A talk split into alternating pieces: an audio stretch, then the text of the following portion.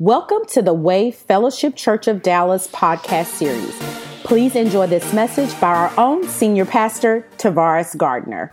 You need to be clean, spiritually and naturally.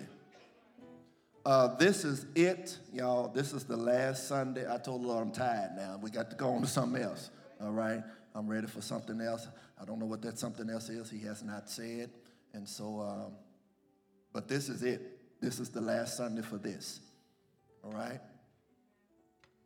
First Corinthians chapter 12, verse 28, and then Ephesians 4, Ephesians 4 and 11.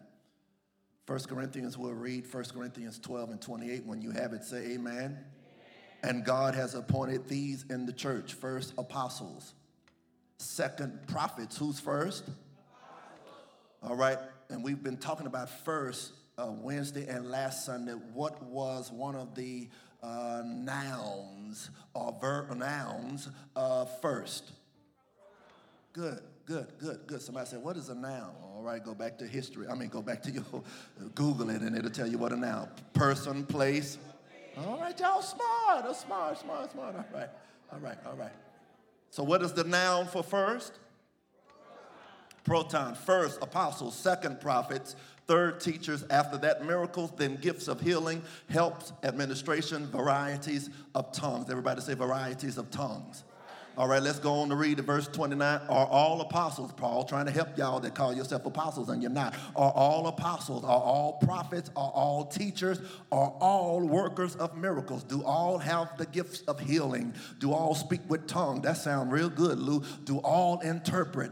But earnestly desire the best gifts, and yet I show you a more excellent way. Turn to Ephesians chapter 4, verse 11. When you have it, say amen.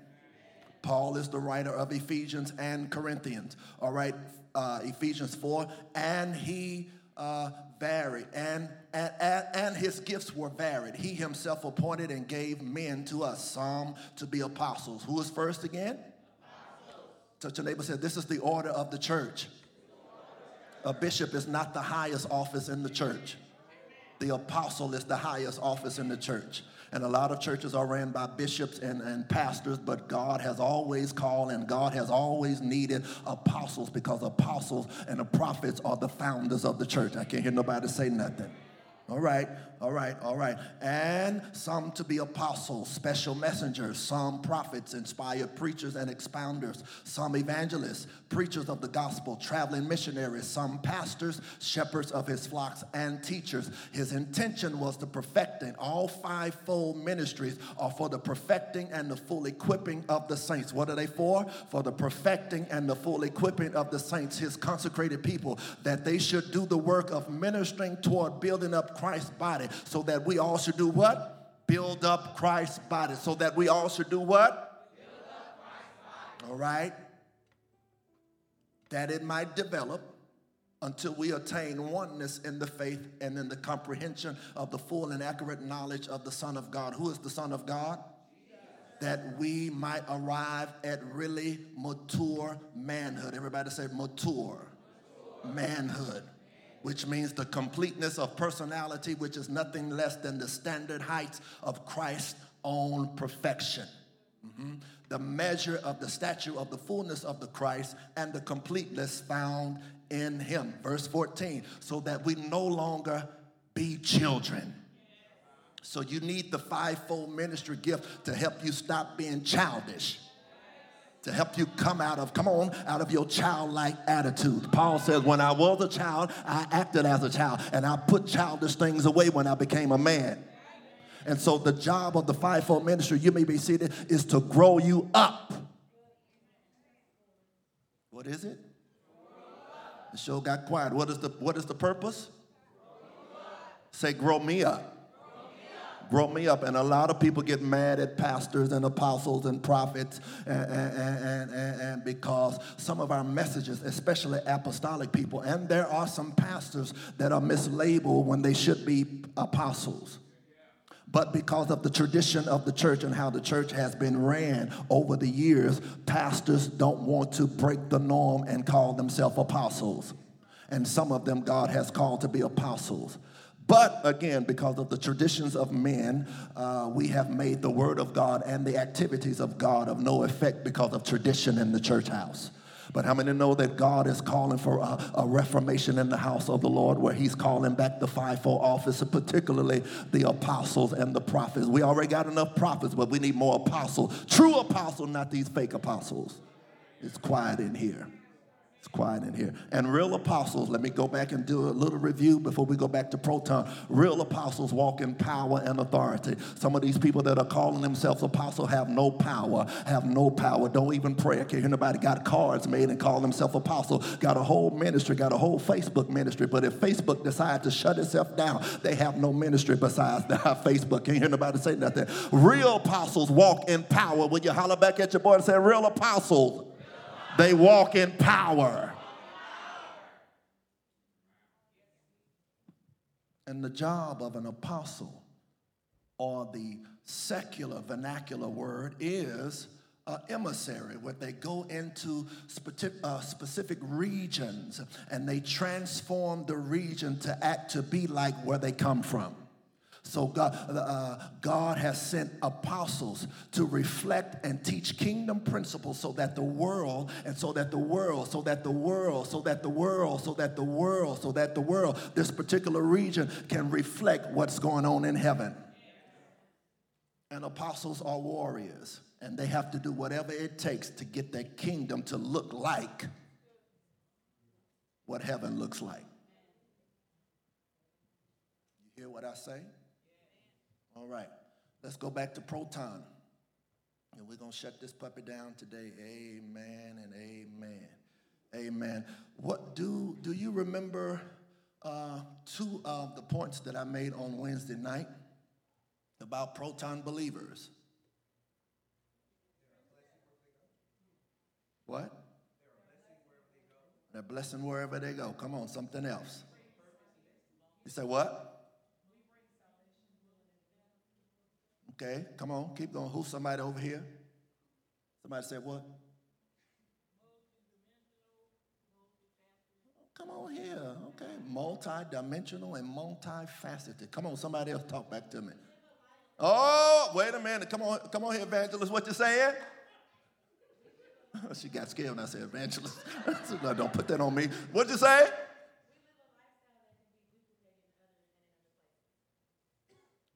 Live a lifestyle that can be duplicated as proton people. Who wants to reflect your life?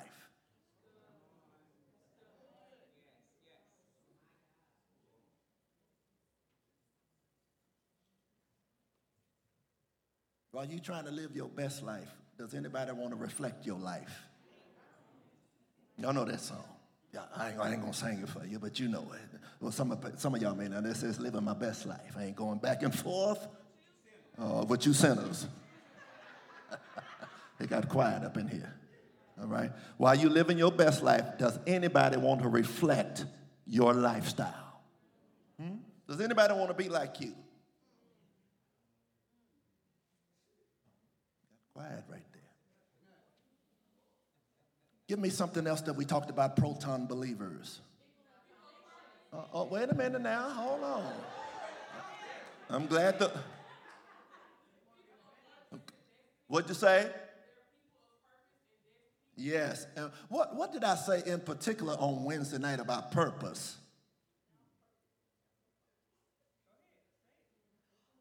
Come on, Shaniqua, up at the top.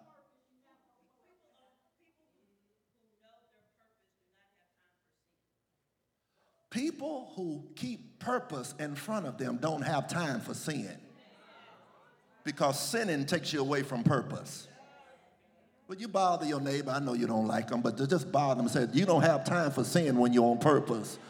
You don't have time for distractions when you're on purpose. I ain't got time to be dropping it and sleeping with everybody, hallelujah, because I'm on purpose. And if, even if my relationships that are around me are not on purpose with me, then I got to cut it because I only need people that's going to help me get on purpose. Oh, but sometimes, even in purpose, the Holy Ghost just dropped this. Even on purpose, even on purpose, even while we're on purpose, God will allow a Judas to be in your midst to keep you on purpose. Y'all know that Jesus didn't just by happenstance pick Judas. He picked him on purpose because he was a part of his purpose. And sometimes betrayal and all the types of stuff that we have dealt with is a part of our purpose. Hallelujah. I wish I had somebody right there. Touch a neighbor say, You even need a Judas a part of your purpose.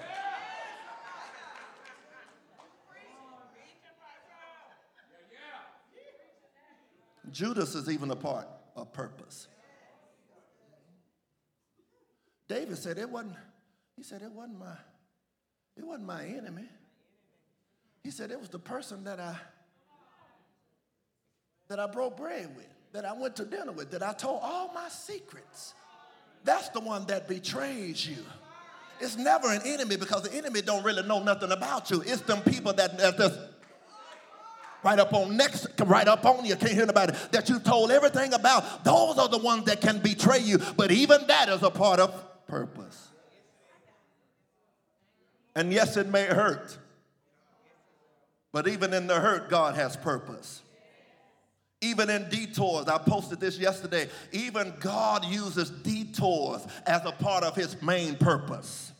I was reading, I'm reading, the, uh, as we're reading this, this year in the Bible, I, am I'm stuck. Uh, right where Joseph, you know, that story of Joseph is a very interesting thing. He was hated by his brothers. Uh, uh, you know, he told them this dream and, and they sold him into Egypt and he ended up going to Egypt, but God had already set that up as a part of purpose. Every, every detour in your life, every detour, and some of the detours that you have made, God still uses that for purpose building. Even that child out of wedlock. God will use that to help purpose. But most of us, we get stuck when we've made mistakes and we stay stuck there and we never can move forward. But let, you, let me tell you something God always forgives. He's a forgiving God. And let me tell you, and He wipes the slate clean when we ask for forgiveness. I wish I had some help. Has anybody, since you've been saved, you've sinned since you've been saved? And have you not asked God to forgive you for your sins? And touch your neighbor and He removed, He forgets, He forgets your sin. Because the blood, I wish I had somebody right there. Thank God for the blood. It cleanses and washes me of all my sin, and God does not hold that against me like people do. It's something about, particularly, church folks. They will never let you forget what you have done. Y'all looking at me funny. When you bother your neighbor, say, it's only the church folks that will never let you forget. They will always bring up your past sins. When God says, I remember your sins no more, why y'all ain't saying nothing? It's you folks. All y'all that remember what I've done. But you can never see my potential. Y'all ain't talking back to me. You know, you used to be this. Did you hear what you said? Used to, past tense. I'm not that prior. Touch your neighbor, say prior. I'm not that any longer but I'm on my way to being better than what I used to be. I wish I had some help. When you look at your neighbor and I'm not where I used to be, and I, ain't, I don't think the way that I used to think because God is transforming me day by day. Little by little, He's transforming me into the image of Christ as I continue to look into the book, which is the mirror.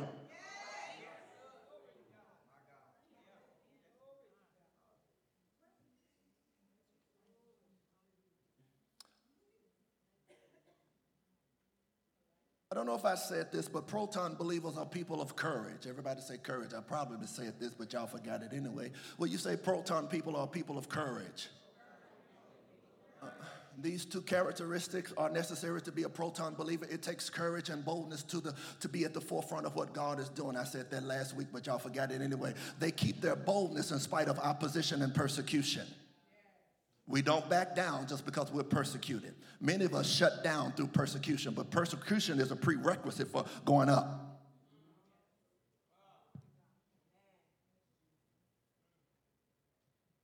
To be bold means to be intrepid, fearless, and daring. Proton believers, everybody say proton believers are bold to preach new truths. They are bold to try new things. The righteous are as bold as a lion, so says Proverbs 28 and 1. The lion is a symbol of apostolic ministry. Would you say the lion is a symbol of apostolic ministry? The lion is a part of, is a symbol of the apostolic ministry. It is a picture of courage and boldness. It represents fearlessness. The lion was the symbol of Judah, which was one of the 12 sons of Jacob. Judah means praise. Everybody say, Judah means praise. Proton believers are bold in praise. So you can't sit up here and tell me that you are bold in praise and you and you got lock, and you allow the you allow the you allow you allow the devil to give you lockjaw in the midst of praise. I have uh, situations going on right now, but I refuse to come into the house. I got a situation going on right now, but I refuse to come into the house of the Lord, and not even at the house of the Lord. I refuse to be at the house or wherever I am and can't lift my hand and say, God, thank you. In the midst of it all, I yet give you praise because the Bible says, in everything, give him thanks, for this is the will of God concerning you in Christ Jesus. When you touch your neighbor, say, in everything, give him thanks. Hallelujah. Even in hell, you got to give him praise. Hallelujah. He'll take the fire out of hell when you give him praise. I wish I had some help in here. Touch your neighbor and say, You've got to give him praise at any cost.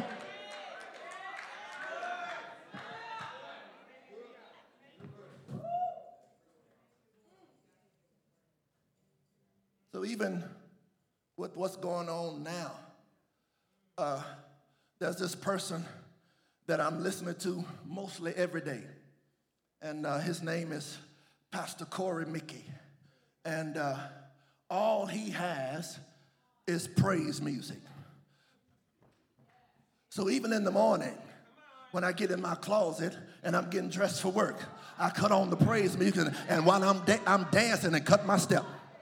So God, even in the midst of what I'm going on, I still got to dance. I still got to praise because ain't nothing going to stop my praise. Come hell or high water, I'm still going to dance because ain't nothing going to stop my praise. When you touch your neighbor, say, ain't nothing going to stop my praise. I got a praise on the inside, and I wish I had somebody in here that would jump up on their feet and say, I still got a praise even in the midst of hell.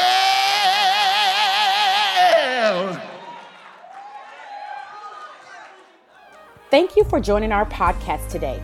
If you would like more information about our ministry, or if you would like to sow a seed, visit us at www.twfcdallas.org.